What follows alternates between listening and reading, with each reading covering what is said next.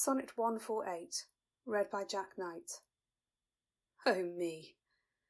What eyes hath love put in my head, which have no correspondence with true sight?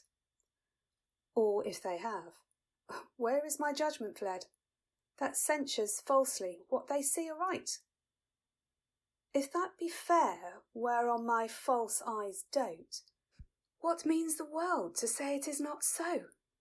If it be not, then love doth well denote love's eye is not so true as all men's. No, how can it? Oh, how can love's eye be true that is so vexed with watching and with tears? No marvel then, though I mistake my view, the sun itself sees not till heaven clears. Oh, cunning love! With tears thou keepest me blind, lest eyes well seeing thy foul faults should find.